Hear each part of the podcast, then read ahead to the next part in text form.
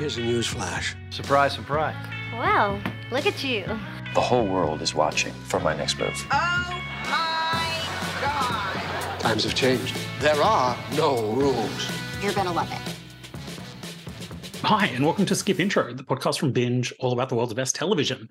Each week, we're here to discuss the biggest news shows on Binge, along with our dinner party recommendations. My name is John Baum, here with Ali Herbert Burns, and together we look after all the great TV and movies that you see on Binge. Hi, Ali. Hi, John. How you going? Good, good. This week, we're talking about two of my favorite genres of television Oh, reboots and Oh. spin offs.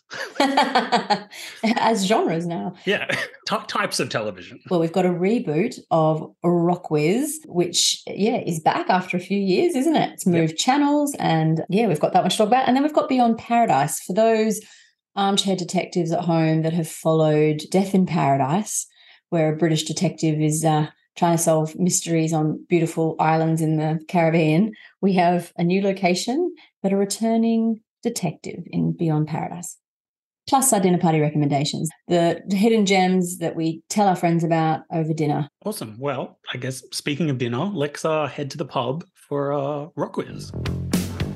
Love music, trivia, and comedy?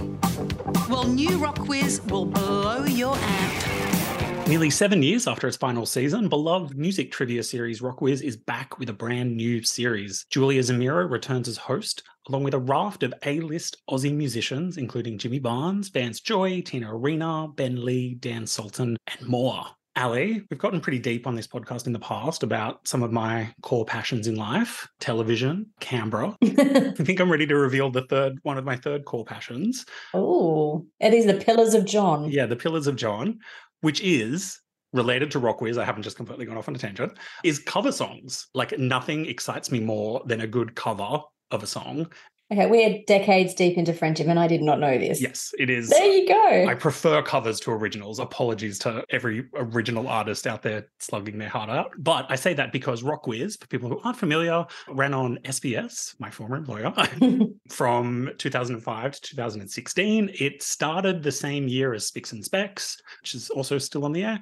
And after a little hiatus, we're really excited to have it over on Binge. We're dropping new episodes every Friday, and it's kind of just a great way to cruise into the weekend. that is so true, isn't it? Music, Yes. chilling, put it on the background Saturday evening. Whenever you want to relax. And so the name Rockwiz, there's a quiz component, but the other part of this, for those that haven't seen it before, is actually there's live performances. This week in the first episode, we had two artists perform, and like you said, that's a big part of it. So it kind of starts the show almost with some live music, which is super cool, and then you kind of get stuck into the quiz part, which is certainly the bit about it I love the most. Also, a good balance of kind of really well known artists and also up and coming. up and coming artists, yeah. And ordinary folk. The artists are joined by some very passionate music fans on both teams. And what I love about this is the general public that's on the show are like so passionate about music too. So it's great to see their passion and deep love for this music also come through. So in this first episode, how clever on one of the teams there's a girl. She I was like, this girl knows everything. She was so cool. yeah, it's like it's like clever. Mastermind level. Yeah, because they ask such broad questions, isn't it? It's not like you can just go, "Oh, I'm into like '90s techno pop." Like you're you're being asked across such a broad range of Yeah, years and types of music, and yeah, I was just super impressed by their knowledge. It was pretty cool, yeah. and, then and it was familiar faces. Julia's back. It was um, Yeah, Julie is fantastic. And then, of course, every episode continues the tradition of ending with a duet, where we see the two artists that have joined the episode do a duet of a famous song. So, yeah, it's a tight half an hour. It's comedy, it's quiz, it's like legitimately smart people, it's incredibly talented musicians to get your weekend started. So, So if it had, did you say it was on air for nearly ten years or over ten years on Yeah. SBS? yeah. and it's coming back. So it's a, that's a lot for a quiz show, like or an Australian quiz show and or light entertainment. Maybe the fact that it's a blend of the music and the quiz is why it's so broadly appealing and was such a popular thing back in the day, and hence why we've brought it back. Unfortunately, we don't have a ton of like variety television shows anymore. Like we've got SNL on binge. But local ones, yeah, like Melbourne Tonight or the, the, the days of like the big variety show that brought everyone together kind of are a little past us besides big events like New Year's Eve or Mardi Gras and things like that. So yeah, I kind of like that Rockwiz ticks all these little boxes. The other thing that I learned while, while I worked at SBS, Rockwiz was well up and running by the time I started at SBS, but I realize how passionate the fans of this show are. So, obviously, another reason to bring it back, there's this amazing, passionate audience. But even when the show wasn't on air anymore, they were still doing touring shows. They were still, you know, filling up Facebook and Twitter accounts. So, yeah, the brand never really died, even if it did go off air for a few years. Yeah, we're just so excited to have new episodes. And yeah, if you're not familiar with it, jump straight in. You'll absolutely figure out what's going on. But if you wanted to even get like more of a taste, not to send people to a different platform, but a lot of the great duets are on the Rockwiz YouTube site. So some of them have like tens of millions of views as well. So you can quickly go on a little yeah YouTube dive to just get a taste of this this amazing show, which does create these brilliant performances while also being a lot of fun quiz show. I like this suggestion as well. The fact we're talking about this because it's just it talks to the kind of range of things that we have on binge. You know, we often talk about the premium dramas or the big new movies, but from Bake Off to Grand Designs, sometimes you're in the mood for a bit more lean back, or like you said, you're winding into the weekend and this is something that helps you relax, or little palate cleanser between some heavy dramas. yeah, or you've had a busy, stressful week and you just kind of want to start to feel relaxed and get into the vibe of a weekend, and music's a great way to do that. So I, yeah, I'm really glad this is back, back on Aussie television. And yeah, it's cool that we've got it on the platform. And John, one of the things I always loved and remembered about Rockwiz was the fact that it was, you know, of Melbourne, off the street, shot in a Melbourne pub, and this one still stayed true to that vibe. It has been produced and made in Melbourne, and you feel like you are doing pub trivia, which is always so fun. So I love that that element's still there.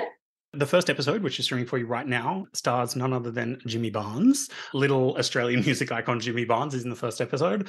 New episodes dropping every Friday on Binge and multiple great artists to, to check out every week. So Enjoy. The award winning Australian music quiz show is back. Revamped, remixed, and dialed up to 11 in a brand new home. It's everything you love. Long running British murder mystery Death in Paradise receives the spin off treatment in Beyond Paradise, as it follows Detective Inspector Humphrey Goodman, portrayed by fan favourite Kris Marshall, as he relocates from tropical Sainte Marie to the sleepy Devon seaside. You're the new fella at Shipton Station everyone's talking about. Yes, yes, I am. So, so what are they saying? A bit odd. Ali, be Death in Paradise. I'm going to get these, I'm going to fall over myself with these. Death in Paradise, long running, incredibly popular British murder mystery. We have tons of it for you to enjoy on binge, including the newest seasons. Yeah, season 12, which I think is only just going out now, isn't it? It's just finished. Just finished. Yeah, so the entire most recent season is available for you to binge. And of course, it leads perfectly into the spin off, which starts this weekend, Beyond Paradise. So, for people who aren't familiar, maybe explain Death in Paradise before yeah. we get to the spin off. Yeah. So, Death in Paradise, it's set in the fictional town of Saint Marie, a little bit like Saint Martin or some kind of Caribbean beautiful location. And it's a little bit like Doctor Who in the the. it's not that Go the on. Doctor. How is it like Doctor Who? How am I going to explain it?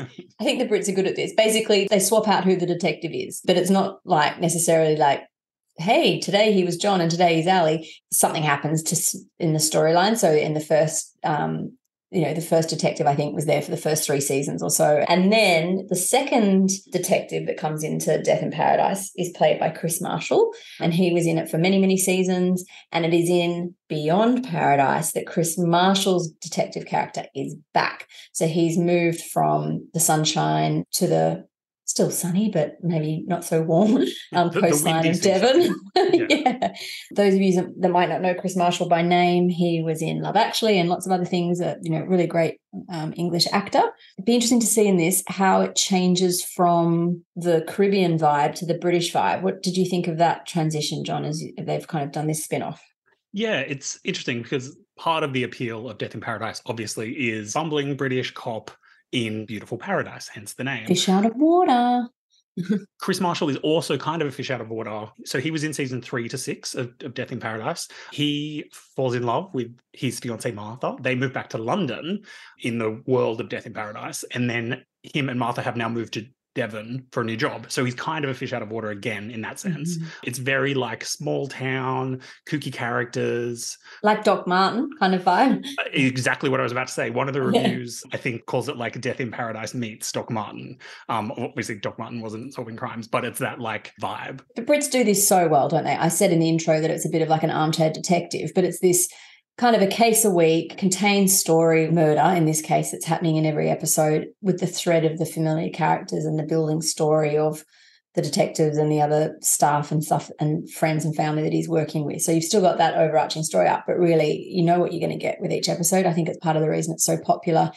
In Australia, Death in Paradise premieres on binge. As you said before, I think we're up to season 12. Then the ABC go about a year later, and there are some various seasons across multiple streaming platforms. But we've got a collection, I think, of 10 series or seasons of this. So if you love Death in Paradise, you can certainly start with the season that Kris Marshall's character comes in on binge in season three and take yourself all the way up to season 12 if you like this and you didn't know we had it. But equally, if you're looking for that next really easy to consume popular British detective drama, I recommend you get into Death in Paradise if you haven't discovered it already. And I'm glad they're doing a slightly fresh take on this. You know, I feel like this could actually, if it works, I'm assuming they could take it to lots of other places too. I actually only learned this phrase recently, and I'm sure it's been around for a while.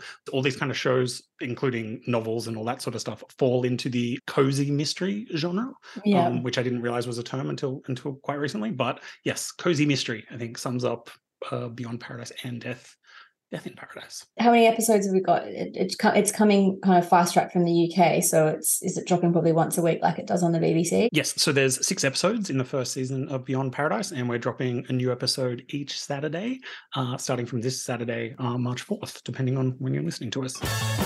So, why Shipton Abbott? Well, Martha, my fiance, was born here. Please try not to create any more havoc. I just prefer good old fashioned policing. Everything is not quite what it seems. We were trying to prove something that never actually happened. Back on the case. Well, John, we've talked about the new things landing on binge this week and Beyond Paradise and Rockwiz, but I always love this little part of the podcast where it's just a chance for us to talk about things that maybe aren't brand new, but are our favorites, the kind of tips we give our friends and colleagues when we say, go searching, looking for this. There's so many shows on binge, sometimes it's hard to find everything. So, this is our shortcut to what's good. What have you got for us this week? Well, you won't be surprised what I'm about to talk about, but uh, it is new to binge as of this week, but the show itself is nearly 40 years old. And we just talked about another quiz show. I am, of course, talking about Jeopardy. Ooh, uh, we just talked about the pillars of John. This is Yeah. going to be like the foundation stone. I feel like I've spent two years trying to get Jeopardy on binge, but very excited that we finally got it. I feel like I was about to say if you're not familiar with it, but I feel like even if you've never watched the show, it's so permeated culture, you definitely have seen snippets of it. Basically, it's a very long running, incredibly successful US game show where you give the answers in the form of a question. So there's topics and it's like US presidents, and then it gives some clue, and then you go, who was Bill Clinton? But it is incredibly compelling, much like Rockwiz and Mastermind and those kind of shows. The bar to get on the show is quite high. So it's really, really smart people. And I, I love watching smart people be smart. Can we talk about that? Because I, whenever I've watched Jeopardy, I've thought how because there's a lot of genres you can choose from and topic areas. Yeah, it's incredibly broad. which I love because like if you're really good at something, you can really get quite a specific go into Yeah. the specifics. But I have I have wondered how smart they are. So that's the thing, is it that they have to go through like to go through tests and stuff to just qualify to be on the show. Ah. So it's like the selective school of quiz Yeah. shows. Yeah. Ah, okay, that makes sense. Yeah, incredibly broad topics. I do like to remind people that like it's a US show, but it's they actually do a really good job of not making it feel particularly US centric, at at least in in the topics. It's incredibly entertaining.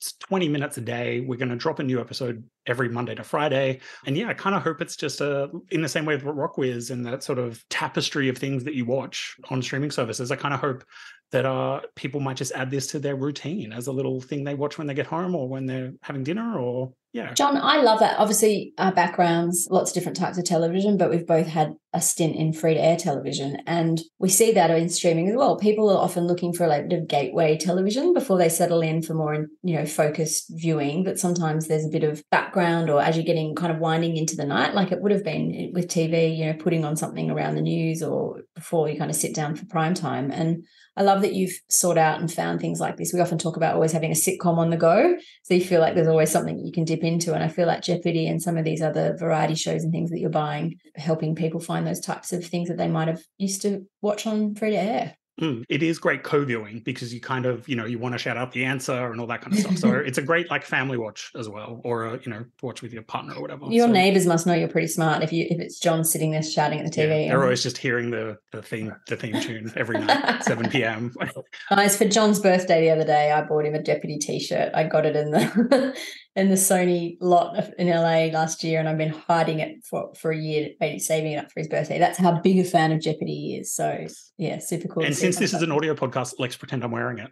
ah, Yeah, so Jeopardy is on binge for you right now, and like I said, we're gonna we're dropping a new episode every day, so hopefully it just becomes part of your television uh, routine. In one of her early appearances on our program, Kara Spak from Chicago, Illinois, said that she, if she won, would wind up putting a picture of me on your refrigerator. Did that happen? It did happen, Alex. I had a laminated picture of you from a parade in Pittsburgh in the late 1980s. I pulled it out, and uh, All right, am I magnetized? Is that what's keeping me up there? you are magnetized. At one point, you were uh, held up by a sticker for a ham company, which I.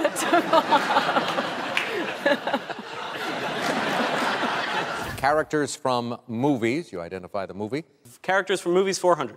1987, Inigo Montoya, Prince Humperdinck, Fezzik. Buddy. What is The Princess Bride? Yes, great movie. John, one of the things I love so much about telly is when stuff that's happening in real life crashes in with what you love to watch or things that you're following. So it's the stuff that's kind of a bit newsy or gets everyone talking. And I'm going to just mention quickly, if I can sneak in two, sorry to break the rules, but two things that we've talked previously about on the podcast, but are really timely at the moment. So the first one is uh, the film Everything Everywhere All at Once, which this week we've had um, in the in the lead up to the Oscars. You might go, God, there's a different award show every week, but each one kind of covers a different type of screen craft or focuses on a different area. But Oscar voting hasn't started yet, and it, after this week's SAG Awards, which yeah, kind of one of the more prestigious of the follow of the kind of leading awards. It's officially Oscar voting season, and the SAGs are a pretty good indication of what we can expect um, for the Oscars as well, or a kind of a leading indicator. So everything, everywhere, all at once has won the SAG award for best film. Um, this is a bit of a parallel universe story for a Chinese person who's got multiple versions of themselves happening in the metaverse. But so there's bits of it where people have described it where they're going, "What have I just watched?" But I think it's got 11 nominations at this year's Oscars. Being very talked about. So maybe check that out on the homepage on Binge, and has been very popular the last few weeks. The other one is a documentary series we talked about last year, I think, John. And you and I love a true crime show. We've got a great collection on binge, like literally thousands of episodes of true crime. We get great content from investigation discovery, from crime and investigation channels, but we also get these kind of prestige true crime series. And one of the best ones to hit last year from HBO was called Low Country, the Murdaugh Dynasty. And this has been kind of going off. Anyone that follows news cycles over the weekend in America, the focus of the documentary, which is a family man called Alex Murdaugh, it's he's actually been on trial, and the trial is happening right now in the US, and it's getting that kind of blanket tabloid coverage that the, the US news networks do um, so famously. So, if you've heard a little bit about this, there's a, a, um, a documentary that's also on Netflix. This is one of the most Googled terms over the weekend the Murdaugh family. It's spelled M U R D A U G H. So it sounds a bit like murder or Murdoch, but it's actually spelt murder. And we've got a three part, really cool deep dive into this. So even if you've watched some of the other coverage that's going around about this, I'd really recommend it. But this is a really interesting story of a very privileged family living in rural America who kind of were the kings of the town over many generations. And Alex Murdaugh, the father, is accused and standing trial of murdering his wife, Maggie, and his son, one of his two sons, Paul. The story starts in a complicated accident as well, a boat accident. So there's lots of different things happening in this family that kind of traces their privilege and and the story of their influence on this town. So anyway, I'm speaking for too long. Check it out. If you love prestige, true crime documentaries, if you think love things like Making a Murder or The Jinx or The Staircase, I highly recommend you check out Low Country. Yeah, Low Country kind of flew under the radar a little bit, but the interest is spiking now because this um, court case is happening in the US. But yeah, brilliant documentary and amazing access, like the cam footage and the CCTV footage, and it's all relatively recent as well. So yeah, yeah it's really just- recent, isn't it? It's incredible.